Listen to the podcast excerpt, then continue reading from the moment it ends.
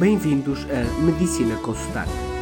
A medicina explicada a todos, de modo simples e com muita pronúncia.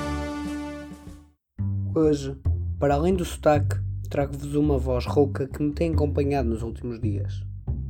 No episódio de hoje, vamos voltar a falar de um tema de física.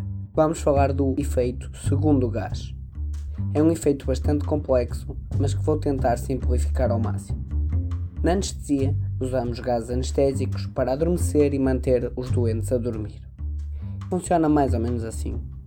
A pessoa, o doente, respira um gás através de uma máscara e adormece passado alguns segundos, e depois continua a dormir até se desligar esse gás. Esse gás é o gás anestésico e normalmente é o sevoflurano. Tem um nome um bocado esquisito. Assim, quando se respira o tal sevoflurano, ele vai passar pela traqueia até chegar aos pulmões, onde termina a sua viagem nos alvéolos, que são como uns sacos microscópicos dentro dos pulmões, onde ocorrem as trocas gasosas entre os pulmões e o nosso sangue. Sabe-se que para uma pessoa ficar anestesiada tem que existir uma concentração de sevoflurano nos alvéolos pulmonares de cerca de 3%. À medida que se vai respirando então o sevoflurano, a sua concentração nos alvéolos vai aumentando e quando chega a cerca de 3%, a pessoa adormece. Isto tudo demora cerca de 45 segundos. Graças ao conhecimento da física dos gases, descobriu-se uma maneira de tornar este processo ligeiramente mais rápido. Então o que é que se fez? Juntou-se um segundo gás ao sevoflurano chamado protóxido de azoto. Este gás, o protóxido de azoto, vai juntamente com o sevoflurano até aos alvéolos. No entanto, mal chega aos alvéolos, ele passa rapidamente para o sangue, muito mais rápido que o sevoflurano, pois tem uma maior capacidade de se difundir no sangue. E que isto leva a que, por momentos, a concentração do sevoflurano nos alvéolos aumenta. Explicando um pouco melhor, nós sabemos pela fórmula que a concentração é igual ao número de moléculas a dividir pelo volume.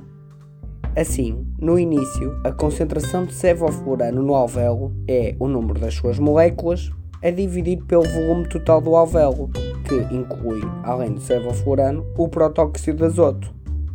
Mas, como logo de seguida o protóxido de azoto vai embora para o sangue, no alvéolo fica o mesmo número de moléculas do sevoflurano, mas um volume menor, pois o protóxido de azoto saiu.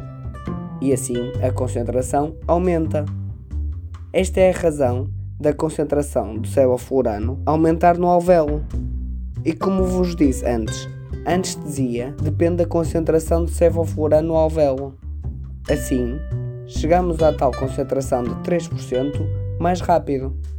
Este é então o chamado efeito segundo gás, onde se usa um segundo gás, neste caso o protóxido de azoto, para aumentar a concentração do gás anestésico no alvéolo e assim aumentar a velocidade da anestesia.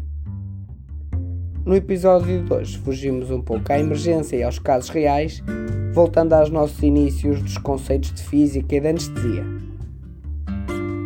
Termino pedindo-vos que me escrevam para medicinaconsotaque.gmail.com a dar a vossa opinião se preferem os temas mais teóricos como este ou os mais baseados em casos reais ou então caso tenham alguma dúvida sobre emergência, sobre anestesia, digam que eu realizarei um podcast a explicar. Muito obrigado a todos. Gracias.